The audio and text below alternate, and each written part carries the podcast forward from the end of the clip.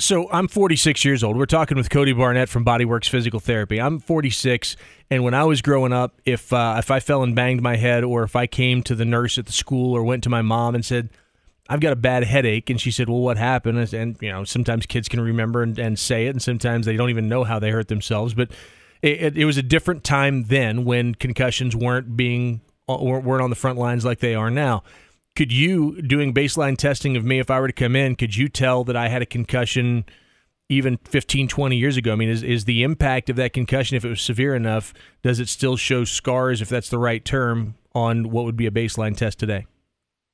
Well we, um, frankly we wouldn't be able to tell if it was the result of when you were you know 17 years old or anything like that.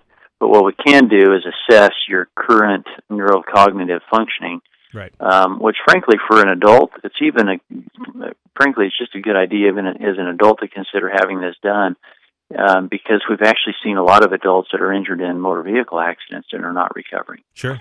So uh, there's even value as an adult, not just for for kids. But um, what we can do is um, measure you and see um, measure several things: your reaction time, your memory skills, uh, your processing speed, etc. And um, we also do something called the vestibular oculomotor test, which um, tests how well your visual system is incorporating with your brain. And then um, we also do what's called the vestibular test, which is a balance test. And so by combining all of those things together, um, we can kind of get a picture of where you're at. And um, at the very least, we can tell you are there are there things that you can work on. You know, sometimes it's there's just some simple exercises that you can do. Take you know five minutes a day that that will help. And so um, by having that done, uh, it can be really helpful in terms of just helping somebody get better. Don't mess with your brain. If you hurt yourself, go get tested. First of all, get baseline tested because it's good to know where you are right now.